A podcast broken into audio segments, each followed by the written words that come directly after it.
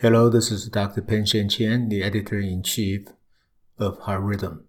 Thank you for listening to this podcast summarizing the February 2020 issue of the journal. The featured article this month is an association between right ventricular dysfunction and sudden cardiac death by Pandit et al. A comprehensive interview with the senior author conducted by our online editor, Dr. Daniel Morin, can be found at the www.heartrhythmjournal.com website. The data came from a prospective ongoing community-based study of sudden cardiac death in the Portland, Oregon metro area. The authors found that right ventricular dysfunction was associated with a significantly increased risk of sudden cardiac death independent of left ventricular ejection fraction, and when combined with left ventricular ejection fraction, had additive effects on sudden cardiac death risk. These findings have potential implications for sudden cardiac death risk stratification and warrant further prospective evaluation in larger populations. The next article is titled Risk of Thromboembolic Events After Percutaneous Left Atrial Appendage Ligation in Patients with Atrial Fibrillation, written by Monchati et al. The authors studied consecutive patients undergoing left atrial appendage ligation with the Lariat device at multiple centers, with at least 1 year follow-up. They found that complete occlusion of the left atrial appendage with the Lariat device was associated with a low rate of thromboembolic events at the long-term follow-up. However, residual leaks were common after Lariat closure, and the stroke rate was significantly higher in patients with incomplete occlusion, even with very small leaks. Therefore, it is important to identify the patients with leaks to prevent thromboembolism. Next up is an article titled Long-Term Outcomes After Low Power, Slower Movement versus High Power, Faster Movement Irrigated Tip Caster Ablation for Atrial Fibrillation by Bunch et al. The authors found that the long-term freedom from AF rates were not significantly different between the two approaches. A high-power, short-duration ablation strategy compared to a low-power, long-duration approach was associated with an increased risk of atrial flutter and the need for repeat ablation, but lowered procedure times. These findings suggest that more research needs to be done to improve the high-power, short-duration approach to ablation.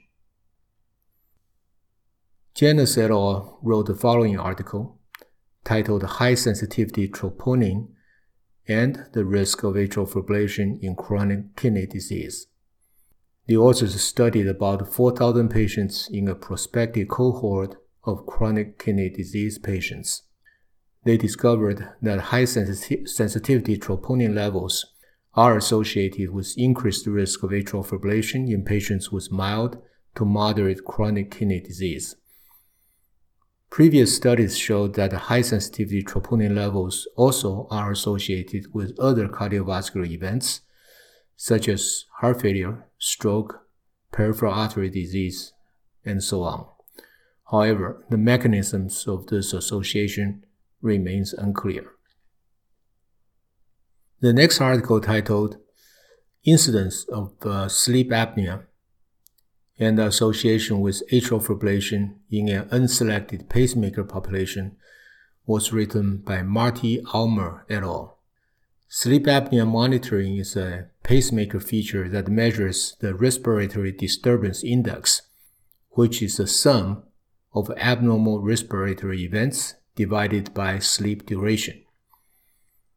This investigation shows that sleep apnea screening over 12 months identified severe sleep apnea in almost one-third of unselected pacemaker patients. Severe sleep apnea was associated with a higher incidence of significant atrial fibrillation. These findings indicate that pacemakers equipped with sleep apnea monitoring algorithms may help identify patients with sleep apnea, which can then lead to appropriate therapy. Next up is a paper by Kempolat et al. Titled Association of Fragmented QRS with Left Atrial Scarring in Patients with Persistent Atrial Fibrillation Undergoing Radiofrequency Catheter Ablation. Fragmented QRS on the 12-lead ECG is a non-invasive marker of intramyocardial conduction delay, often due to ventricular scarring, which has not been studied in AF before. The authors found that LA scarring was higher in patients with a fragmented QRS than those without. Thus, simple, available, and non-invasive marker may be helpful in predicting the presence and the severity of left atrial scarring prior to ablation procedures. Stricio Cleo et al. Wrote the next article titled A Progressive Evaluation of Entrainment Mapping as an Adjunct to New Generation's High-Density Activation Mapping Systems of Left Atrial Tachycardias. The authors sought to investigate the added value of entrainment maneuvers when using new high-density activation mapping technologies for the identification of complex left atrial tachycardias. The results show that entrainment maneuvers remain useful during mapping of complex left atrial tachycardia, mostly to differentiate active from passive macro reentrant loops and to demonstrate micro reentrant circuits. Next up is a paper titled Renal Denervation as Adjunctive Therapy for Cardiac Sympathetic Denervation for Ablation Refractory Ventricular Tachycardia, written by Bradfield et al. This study included 10 patients who underwent renal denervation after cardiac sympathetic denervation procedures, with median follow-up of 23 months. The results show that renal denervation has potential benefit when VT recurs after radiofrequency ablation and cardiac sympathetic denervation. However, the need for acute renal denervation after cardiac sympathetic denervation is associated with a poor prognosis. The potential benefit of renal denervation as a rescue procedure will need to be determined by larger studies.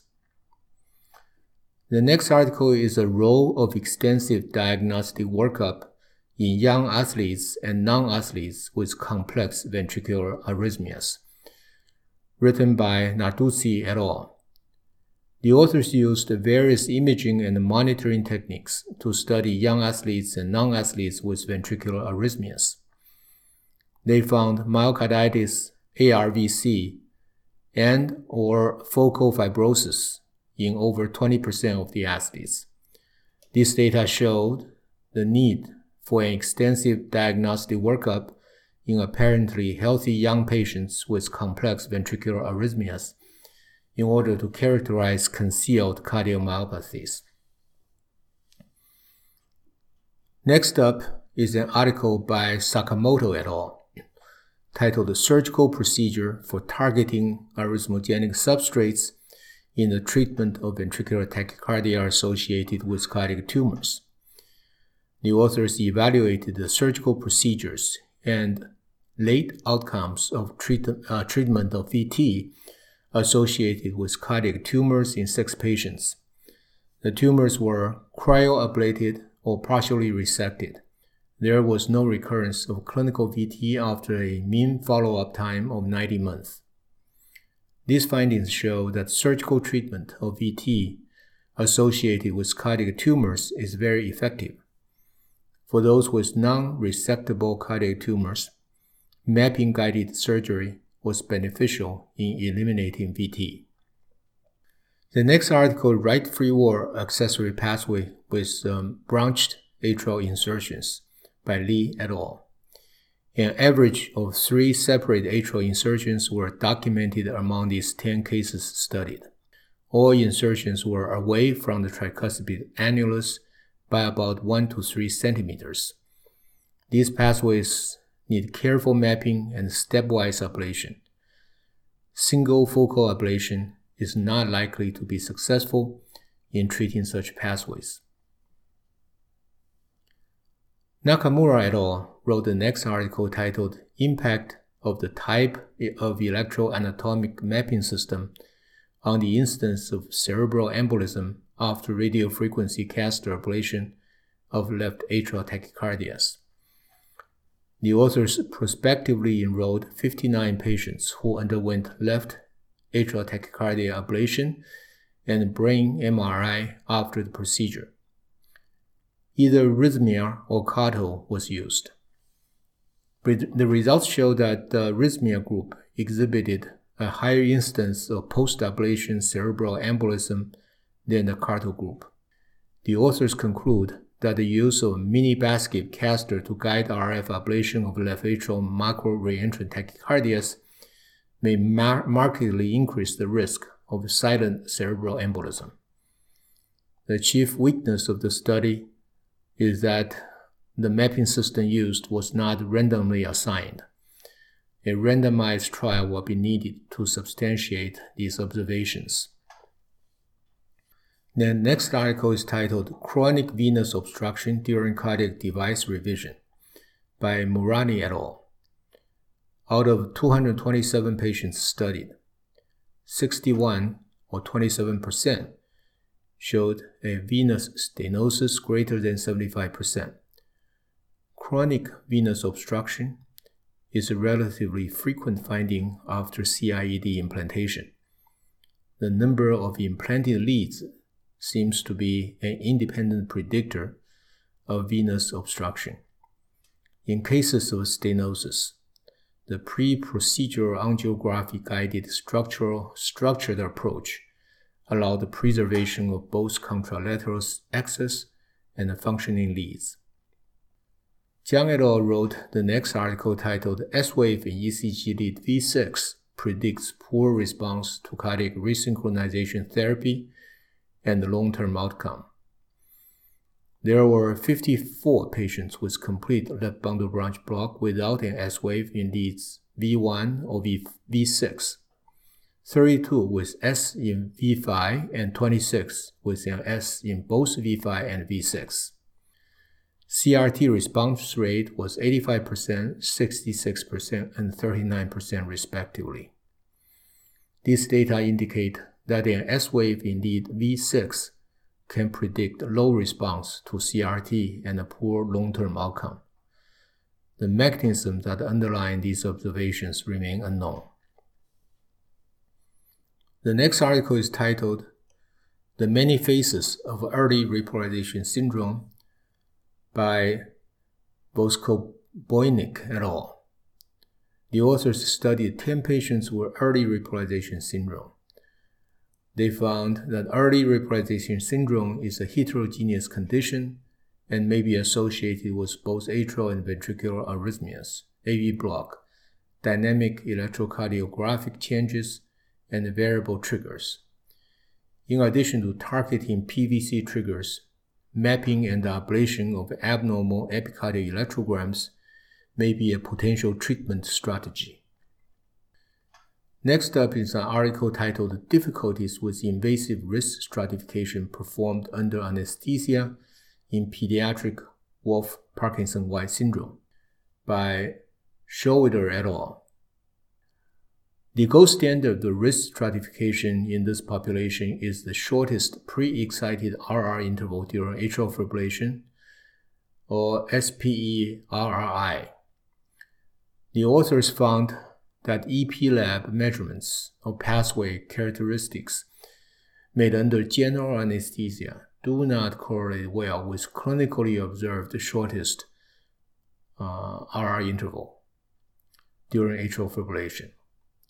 In addition, this study questions the predictive ability of invasive risk stratification under general anesthesia, given that 24% of the patients with a high risk of clinical shortest pre-excited RR interval during atrial fibrillation, that is less than or equal to 250 milliseconds, had the shortest RI interval at EP study may be considered a low risk, that is greater than 250 milliseconds. A possible mechanism is the altered autonomic tone during general anesthesia. The next article is a wearable cardioverter defibrillator in pediatric cardiomyopathy, a cost-utility analysis, written by Evers et al. The authors evaluated the wearable cardioverter defibrillator, abbreviated as WCD, using a social willingness to pay threshold of $50,000 per quality-adjusted life year. The authors found that based on existing literature regarding rates of sudden cardiac arrest in pediatric patients with dilated cardiomyopathy undergoing medical optimization prior to ICD implantation, sending a patient home with WCD may be a cost-effective strategy. Conversely, keeping a patient in the hospital for that 3-month period for the purpose of continuous telemetry was not cost-effective. Rossi et al. Contributed the following article titled "A Novel Homozygous Mutation in the TRDN Gene Causes a Severe Form of Pediatric Malignant Ventricular Arrhythmia." Triadin is a protein expressed in cardiac and skeletal muscle, with an essential role in the structure and functional regulation of calcium release units and excitation contracting coupling. Mutations in the triadin gene, or TRDN, have been described in various forms of human arrhythmia syndromes. The authors identified a novel missense variant, pL56P, in the TRDN gene in the homozygous proband, with one copy inherited from each of the heterozygous unaffected parents. In vitro analysis showed that the mutant protein can trigger arrhythmias by altering calcium homeostasis. These findings advanced the understanding of the arrhythmogenic potential of calcium-handling proteins. Up next is genetic arrhythmias complicating patients with dilated cardiomyopathy by Lee et al.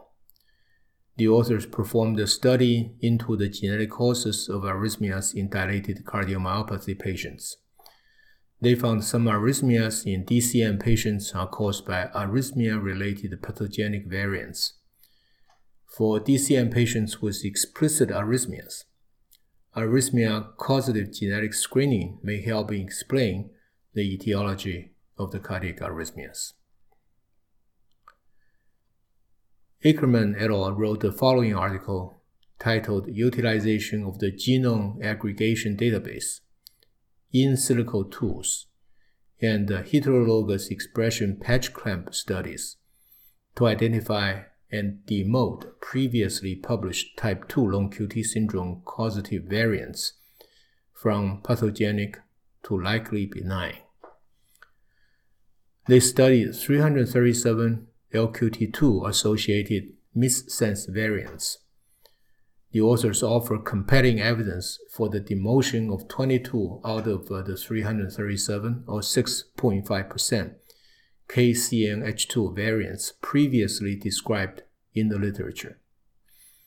The authors suggested that meticulous studies must be conducted for not only putatively pathogenic LQTS missense variants, but for the entire field of genetic heart disease to determine whether a variant is pathogenic or benign.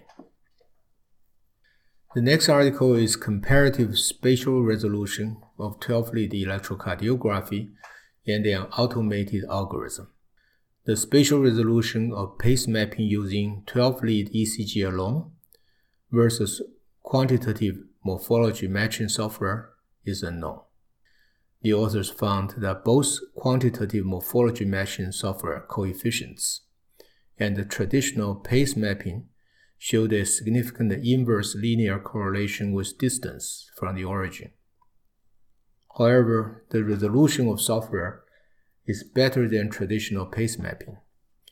These new methods may be helpful in determining the origin of tachycardias.